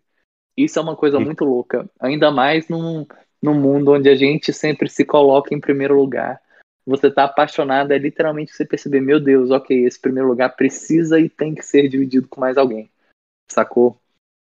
Então, assim, vergonha eu acho que nunca anda junto, medo sempre anda. E o amor é meio louco, né? Eu tava pensando no amor esses dias, né? E eu tava perguntando isso pros meus amigos. Eu fiquei intrigando ele, porque eu fico fazendo essas perguntas meio pra intrigar mesmo. Queria que você que tá ouvindo pensasse, que você respondesse, Múcio. Esse negócio de amor pra vida toda e alma gêmea, a gente encontra ou a gente faz? Eu acho que é os dois, cara. Eu acho que a gente... Primeiro de tudo, eu acho que ninguém nasce pronto. Tipo assim, nós mesmos, individualmente pensando. Tipo eu, Múcio, você, Caio. Tu não nasceu do jeito que tu é. Tu tá mudando. Tu não é a mesma pessoa que tu era ano passado. Tu não vai ser a mesma pessoa que tu vai ser daqui a 10 anos. Então, assim, essa ideia de uma alma gêmea que tá pronta esperando você, eu não acredito. Mas eu acredito que tem muita gente incrível e que, de verdade, todo mundo vai achar alguém, saca? E tem gente que já achou e deixou ir. Tem gente que passou perto e não percebeu. Mas eu acho que pares... Não existem pares perfeitos. Existem pessoas que se dão maravilhosamente bem. Existem pessoas que construíram relações que são maravilhosas. Mas pessoas perfeitas um para o outro nunca vai existir. Nunca. Nunca. Porque se for perfeito, que graça vai ter, meu Deus do céu? Sabe? É a verdade. Gente... Tipo assim, a perfeição não combina com a humanidade. Ponto. Se a gente tivesse acesso à perfeição, a gente não tava nem aqui, sei lá, um diabo a gente ia estar assim, outro plano, assim, com os deuses, com os orixás, mas não, a gente não ia estar aqui onde a gente tá. A gente tá aqui é pra aprender, bicho. E assim, a coisa que eu acho mais incrível de você estar com alguém é o tanto que tu aprende. Porque quando a gente tá sozinho, a gente é muito ignorante, porque a gente só tem uma visão das coisas, saca? E a partir do momento que você se compromete a estar com alguém de verdade, essa pessoa vai sempre ser levada em consideração. A visão dessa pessoa sempre vai ser importante para você. O sentimento dessa pessoa sempre vai ser um fator muito forte em tudo que você está pensando ou fazendo. Isso é uma coisa muito massa. Por exemplo, eu namoro com Clara tem 13 anos. 13 anos, bicho. A gente se conheceu com 16 anos. E a gente sempre se deu muito bem. Muito bem, muito, muito, muito bem. A gente gosta de muitas coisas parecidas, mas nós somos pessoas completamente diferentes. Tudo que eu sou desaforado e avacalhado e saideiro e de gostar de ser notado e de falar alto e de conversar com todo mundo, a Clara é reclusa, sacou? Ela é na dela, ela é mais introspectiva, ela pensa, analisa mais as coisas. Então a gente, assim, é praticamente... A gente não é oposto de jeito nenhum, mas a gente é muito diferente. Muito diferente, muito diferente.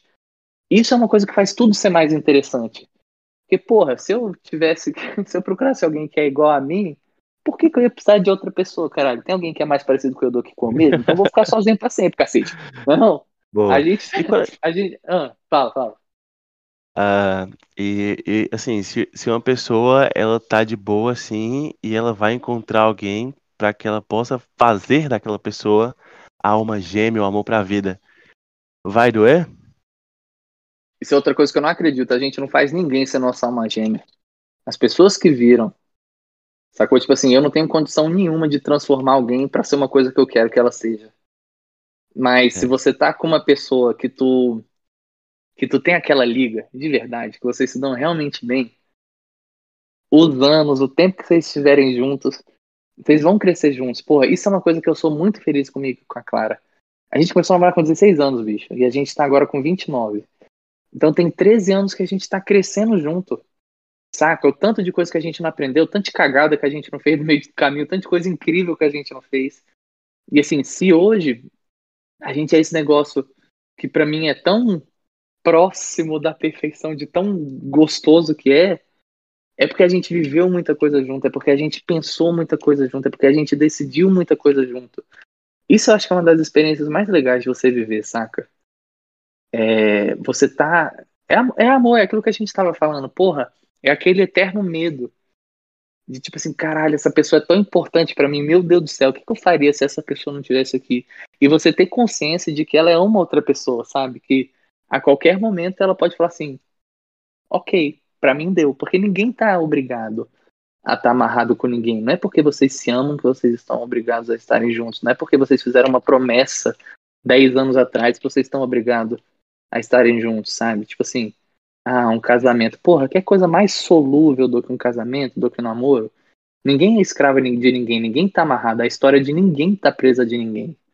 Isso é uma coisa muito louca, saca? Você perceber que vocês são pessoas diferentes e a gente tem que sempre ter consciência disso, porque essa é a coisa mais legal, é você tá com uma pessoa que não é você, saca? Que é uma pessoa que é complexa por ela mesma, que é uma pessoa interessante por ser ela mesma, e que você ama essa alteridade, saca? Esse negócio que tá pra além de você admirar tanto uma pessoa e falar, meu Deus, eu quero estar perto dessa pessoa, eu escolho todo dia estar perto da minha mulher, sacou? Porque é uma pessoa que eu acho incrível. É uma pessoa inteligente, é uma pessoa curiosa, é uma pessoa engraçada, é uma pessoa que tem um bom gosto pra tudo na vida, saca?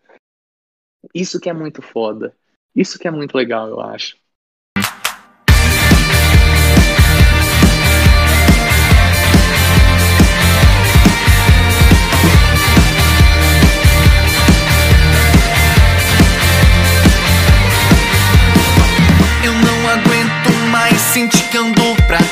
mas eu sei que eu vou morrer antes de envelhecer, debaixo desse sol, debaixo de você. Será que vai doer? Será que vai doer? E se o céu cair e a porta se abrir, eu vou querer passar, eu vou poder voltar. É cedo pra escolher, é tarde pra esperar. Será que vai doer? Será que vai doer?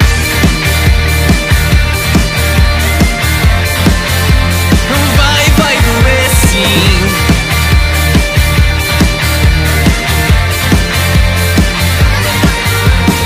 Se Deus me perguntar, eu posso até mentir. Não sei se vai dar pé, não sei se tenho fé.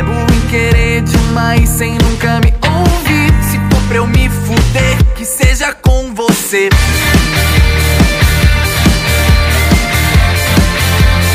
Vai doer sim.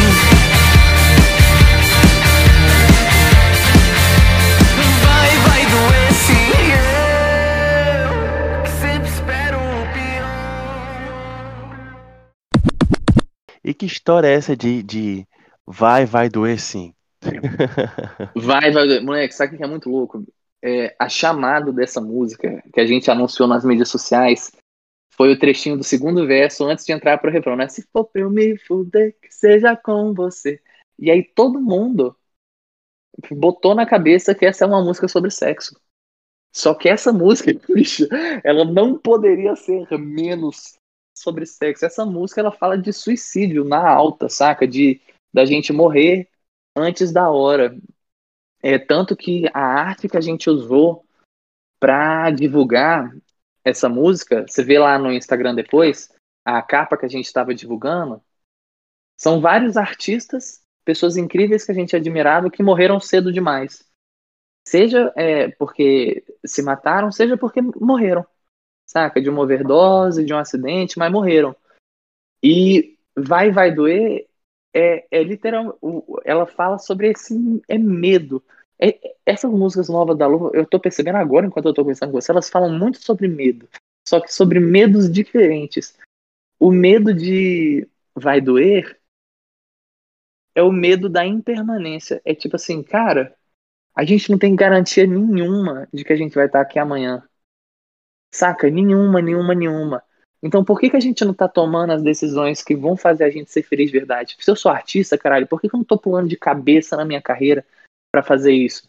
Eu posso estar aqui apostando na segurança e com medo de tomar essa decisão, porque essa decisão vai doer. Sacou? Vai doer.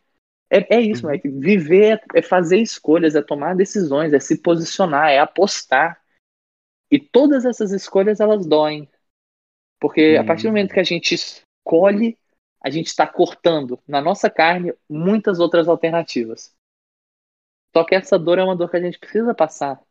E essa dor é caminho para a gente viver as melhores experiências que a gente vai viver. Com a Lupa foi assim, sacou? Comigo, com a nossa história, foi isso. Saca? A gente abdicou de muita coisa para poder fazer a Lupa ser o que ela é. Sabe? A gente fechou muitas outras oportunidades para dedicar tempo, cabeça, grana, sentimento pra isso. E moleque, valeu a pena demais, tá ligado? Então assim, meu irmão, viver dói pra caralho, só que dói mais ainda a gente não tá aqui, sacou? Então enquanto a gente tá aqui, bicho, é pra tomar essas decisões de cabeça nas coisas que a gente acredita, porque é isso que vai fazer a nossa passagem por aqui valer a pena. Eu fiquei meio preocupado com o lance de eu sinto que eu vou morrer antes de envelhecer. Eu fiquei assim, meu Deus, tá vendo? Como moleque, assim? Olha, não, eu tinha levado pro sentido do sexo mesmo, tá ligado? De perder a virgindade. Acho que foi bem isso. Pra gente levar, mas tinha percebido. Isso é uma morte também, né? Tipo assim, tem muitos filósofos, muitos autores, moleque, que falam que assim, o sexo é uma morte, né? Tipo assim, o orgasmo é uma morte. Tanto que, tipo, em francês, sabe como é que fala orgasmo? Como? Petit mur, que são pequenas mortes. Sacou? Então assim, faz sentido também, né? Mas é muito massa. E o começo da letra de vai... Eu amo a letra de vai doer. Eu amo essa letra. Eu amo. Que, ó, é tipo assim, ó. Eu não aguento mais sentir que ando pra trás. Eu sei que eu vou morrer antes de envelhecer. Debaixo desse sol, debaixo de você. Será que vai doer? Será que vai doer? Então, é tipo assim, é você analisando a sua situação da vida agora. E essa frase, eu sei que eu vou morrer antes de envelhecer, é uma referência muito massa pro Neil Young. Ele tem uma música que chama My, Hey, Hey, que ele fala It's better to burn out than to fade away. Que é tipo assim, é melhor você morrer estourando do que lentamente você se desfazer. Sacou? Então esse eu sei que eu vou morrer antes de envelhecer é isso, saca? Tipo assim, que a gente morra antes de ficar velho. Literalmente. Pode ser que a gente morra com 80 anos, mas que a gente morra antes de ficar velho. Antes de perder os sonhos, antes de perder as esperanças, antes de perder nossos amores. Sacou? Essa letra é muito massa, velho. Essa letra é uma coisa que vale... Tipo assim, a gente pode tirar um dia pra ficar falando sobre ela, saca? Eu sou apaixonado com essa letra. E é uma letra que as pessoas não prestaram atenção, saca? Então fica aí o esporro pra você, fã da Lupa, pra você analisar preste a letra atenção. De Vai Doer. Preste atenção na letra de Vai Doer, que essa letra é uma das letras mais punks, eu acho que eu já escrevi, saca? E é uma letra muito legal. Cara, agora a minha música favorita. Minha música favorita. Anti-hit do verão. Anti-hit do verão é uma pedrada. Eu sou fascinado. Eu fico, assim, no meu quarto, pulando. Falando... A gente imitou guitarra muitas vezes na nossa conversa. Mas isso, cara. Essa é a coisa mais linda do mundo, cara. A gente vive pra imitar as coisas com a boca mesmo. É isso.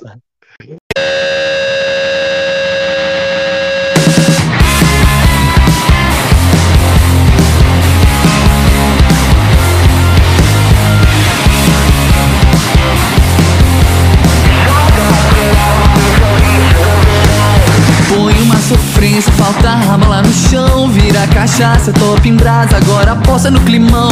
Tenta nova MPB, sussurrada, comportada. Eu quero ouvir você falar da sua ex mais uma vez. Então brota no bailão, faz biquinho, faz carão. Dá um close, faz a pose, essa vale 1 milhão. Cadê a pop? Um sucesso, novo hit do verão. Tamo esperando, tem 3 dias pra chegar na minha mão. É índio, tentação, meu bonde e os carão. Põe pouca letra pra galera, não demora pra aprender. Pra que guitarra, pinta franja, manda um pop bem deprê. Satisfeito, é o jeito, DJ Feio. E se quiser vender, se for pra estourar, troca esse refrão, mete um beat, um batidão. Joga a mão pro alto, esse é o hit do verão.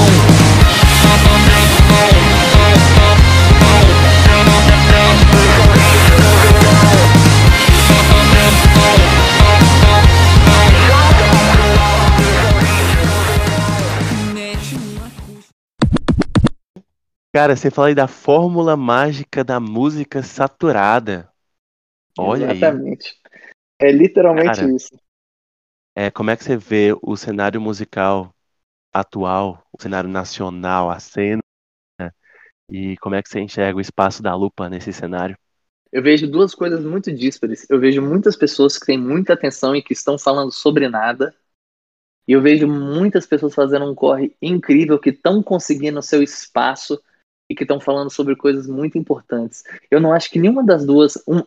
não acho que uma é melhor que a outra, saca? Mas eu acho que é uma burrada muito grande nossa dizer que não existe pessoas fazendo coisas significativas, mas hoje em dia que não tem relevância pra isso, saca? Por exemplo, massa, a gente pode não ser uma banda que tá tocando em todas as rádios que a gente é número 1 e que todo lançamento nosso vai render 30 milhões de plays na primeira semana. Mas, moleque, já parou pra pensar o tanto de banda que tem que nem a Lupa? São bandas de médio porte, que estão no midstream, que é o que a gente chama. Que estão conseguindo, 1 milhão de plays em todas as músicas, sem colocar dinheiro de gravadora, sem conseguir patrocinador, que estão tocando em todos os festivais, que estão fazendo turnê pelo país inteiro, que estão construindo base de fãs. Isso é muito louco mesmo, saca? E essa música, bicho... a gente escreveu depois de uma conversa que a gente teve com o pessoal da Sony e com um produtor, saca? Que eles viraram pra gente e só falaram assim, o som de vocês é incrível, só que infelizmente não tá na hora do rock, sabe? Tipo assim, não vai tocar na rádio agora isso daí. E aí eu peguei todas as coisas que disseram pra gente ao longo da vida, ao longo da história da Lupa, tipo assim, coisas que a gente deveria fazer pra fazer sucesso, sacou? Literalmente, todas as frases de anti-hit do verão são uma frase que a gente já ouviu ao longo desses 6 anos que a gente tá junto, sacou? E ficou muito doido, moleque, porque, tipo assim, fez muito... Tu pega a letra, assim, de trás, você pode ler ela bonitinho, assim, é a fórmula do sucesso. É o que todo mundo diz que você tem que fazer pra dar certo. E, meu irmão, a gente tá dando certo sem nunca ter feito isso, sacou? Tem muita banda incrível, conseguindo coisas incríveis, sem nunca ter recorrido a essas coisas, saca? Então, assim, e hoje o nosso espaço não é esse espaço, desses passos que disseram pra gente seguir, já já vai ser, sabe? Eu tenho certeza. Tem muita coisa virando e já já vocês vão ver a gente dando uns pulos maior ainda do que a gente já deu até hoje. E sobre isso, eu quero fazer aquela pergunta que todo mundo faz, que é sobre as inspirações da banda e os projetos futuros. E tem que ter essa pergunta, né? Essa pergunta tem clichê. Tem que ter essa pergunta. Tem que ter essa pergunta clichê. Não repetir, mas... vou perguntar aqui, não perguntei no começo, porque, enfim, de trás pra frente, igual... anti-hit do verão, mas fala um pouco sobre as inspirações de vocês, as referências e o que é que tá vindo por aí. Já rolou um pequeno spoiler, mas tem uma coisinha assim que posso soltar mais pra gente aqui. A gente tá com velho, aqui, a gente sempre teve muita dificuldade de apontar assim quais bandas são nossas referências, porque... Eu acho que essa é uma pergunta que vem muito da história de como as bandas geralmente são construídas. Geralmente as bandas começam como bandas cover e elas vão parando de tocar essas músicas cover e vão começando a produzir músicas que parecem com as músicas covers que elas tocavam e aí elas fazem um nome pra elas. A Lupa nunca passou por essa fase, porque a gente nunca tocou um cover. Então a nossa origem sempre foi muito caótica, tá ligado? As nossas referências, as nossas inspirações sempre foram muito distantes. Então a gente passou assim... uns bons 5 anos, cara, sem nunca conseguir responder essa pergunta a contento, porque simplesmente eu não conseguiria botar uma listinha assim de quais pessoas que são referências pra gente e tudo mais. Hoje em dia, agora, depois que a gente passou esse tempo todo, fizemos o primeiro CD, começamos a produzir as músicas novas, eu acho que eu consigo apontar bandas que, assim, no geral, são referências pra gente, mas nunca foram assim, a gente nunca tentou soar como elas, saca? Mas, tipo, a história das bandas, a personalidade de quem fazia parte dela, os temas que elas falam, sabe, o jeito que eles escreviam música, o jeito que eles produziam eventos. Agora eu consigo apontar algumas bandas, saca? Só que mais do que bandas, ultimamente, bicho, minhas maiores influências têm sido autores, moleque, autores de livros, saca? Isso é uma coisa muito massa, que ninguém fala, geralmente, né? Todo mundo tem 3 bandinhas debaixo do braço que aponta como assim, o caminho das pedras para onde eles chegaram.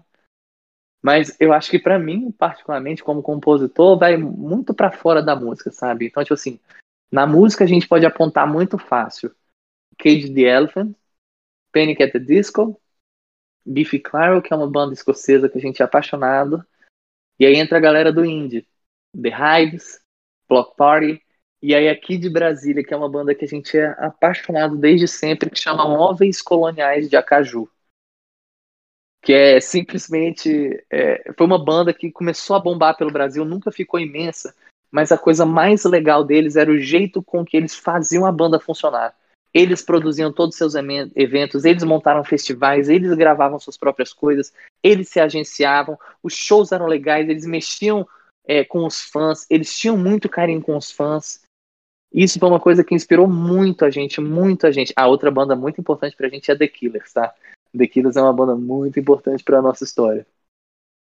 Massa. E é muito doido, moleque. E eu lembro teve uma reviravolta muito grande na minha vida, assim, depois de um show do Móveis que eu fui. Aqui em Brasília tem um festival muito grande, muito famoso. Chegou a ser o maior festival do Brasil, depois do Rock in Rio, que chama Porão do Rock.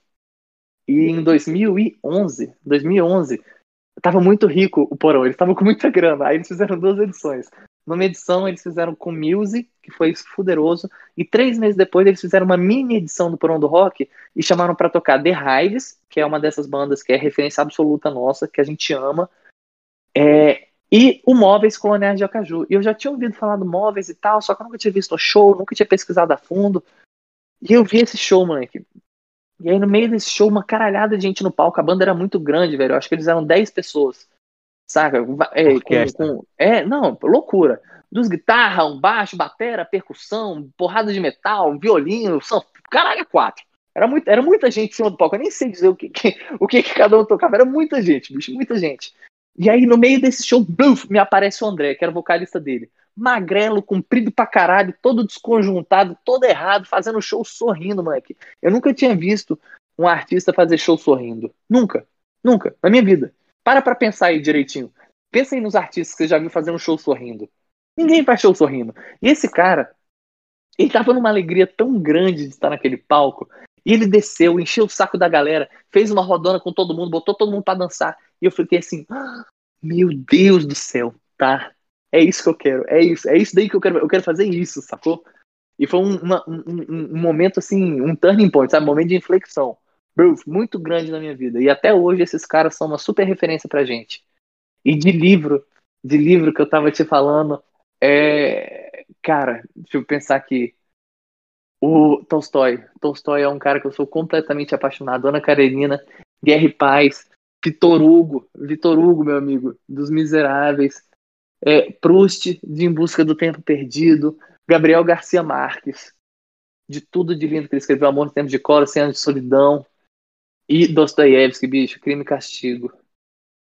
E para além disso, eu tenho 3 artistas, que eu acho que são 3 pessoas maravilhosas, que eu sou, assim, apaixonado mesmo, das pessoas deles como artistas, como frontmen, sabe? Pessoas que estão na frente do palco, que é o Jim Morrison, do The Doors, o Iggy Pop, Iggy Pop in the Studios, e meu lindo Mick Jagger. Apaixonado com o cara. São 3 caras, assim, que você fala assim, meu Deus do céu, ok, é isso que é o ápice, saca? Pessoas que eu sou apaixonado. E o que é que tá vindo aí de novidade?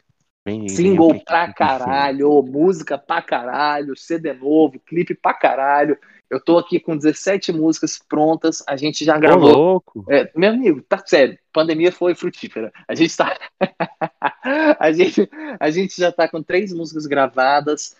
Sexta-feira amanhã, hoje é quinta, sexta-feira amanhã. A gente já vai para o estúdio continuar gravando, a gente vai fechar todas essas músicas. Já estamos começando a desenhar os clipes, a gente ainda não gravou os clipes, mas a gente vai gravar. E, cara, é uma coisa que a gente está devendo para nós mesmos, que era o que a gente ia ter feito depois de ter voltado para o Rock in Rio. A gente voltou aqui para Brasília e a gente estava com tudo preparado para gravar o DVD ao vivo da Lupa. A gente já estava com tudo certo, ia fechar o contrato de tudo, né, dos equipamentos, e aí começou o Covid.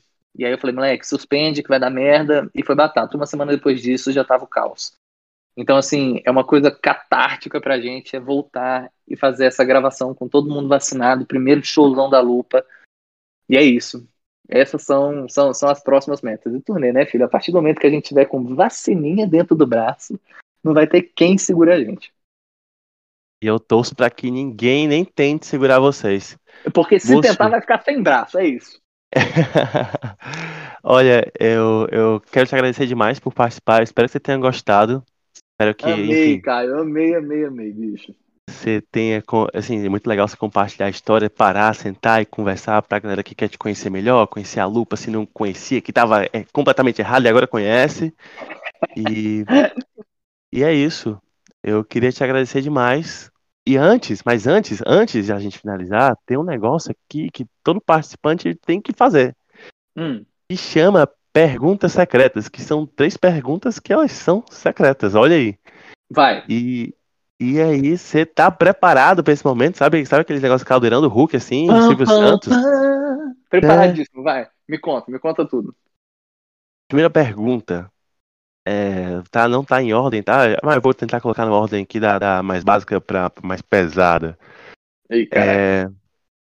Que história é essa de deputado federal? Deputado federal? Eu não sou ainda não, mas um dia eu vou ser deputado, meu amigo, eu tenho certeza. Certeza absoluta. E eu vou amar fazer isso. E eu vou ser o primeiro deputado que vai fazer turnê de música da história desse país. Vai ser maravilhoso. Perfeito. Segunda pergunta né? Você falou no começo da nossa conversa que às vezes tem certa dificuldade de largar as pessoas porque são pessoas. E eu sou muito assim, né? Você sente que isso como que você diria assim, né? Você sente que você se machuca? Você, nesse processo todo, como é que você lida com isso? Até hoje na minha vida não teve um machucado do qual não consegui me recuperar. Então, assim, eu não mudaria as decisões que eu tomei em relação a pessoas e em relação aos projetos. De jeito nenhum. E faz parte, a gente abraçar essas nossas decisões também é muito importante.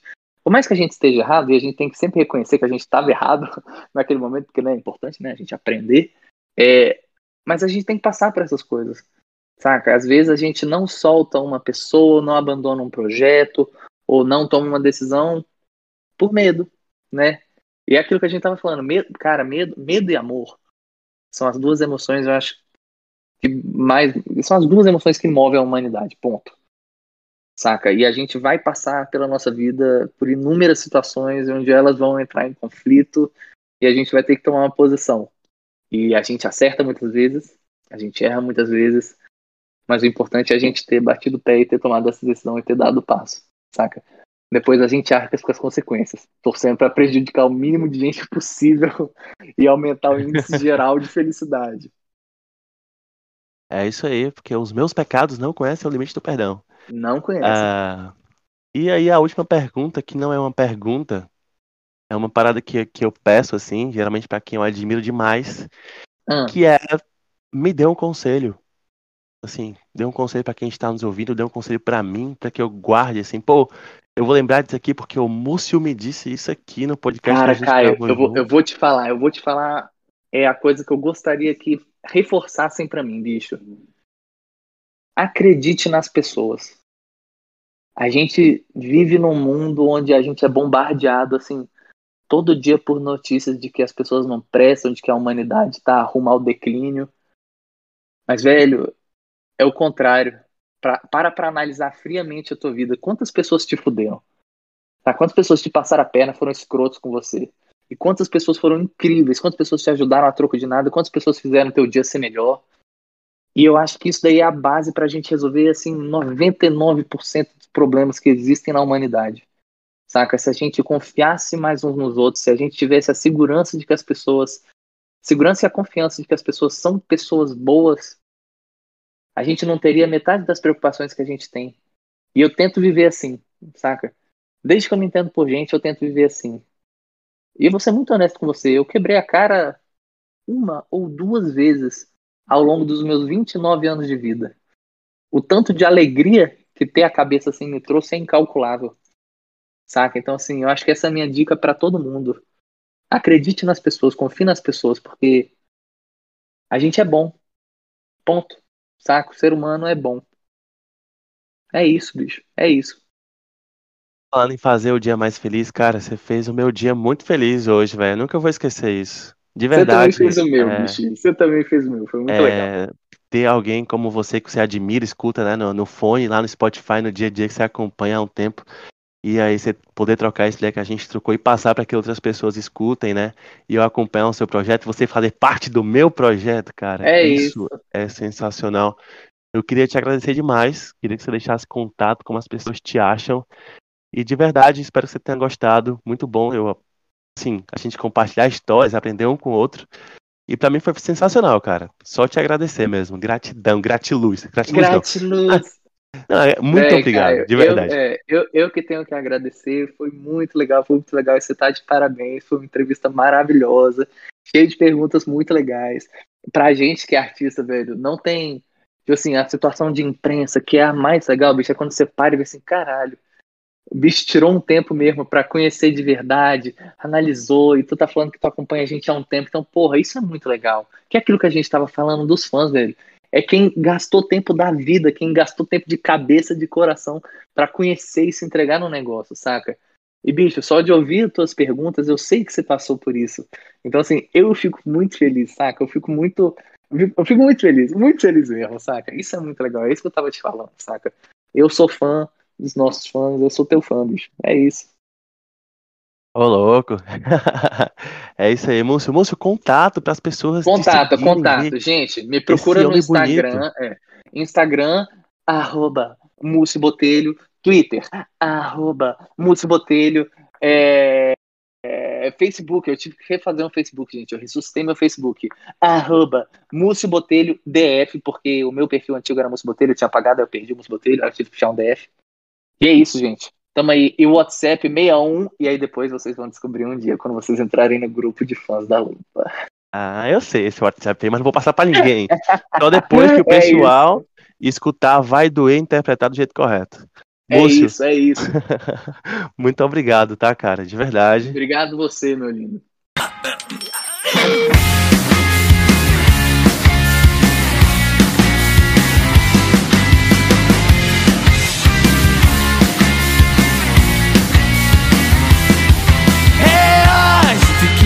Abraço, eu quero mais um beijo, cheiro teu. Eu passo frio, eu passo fome, mas não fico sem você. Reage, mostra que a vida é mais do que um castigo que Deus te deu. Eu passo frio, eu passo fome, mas não fico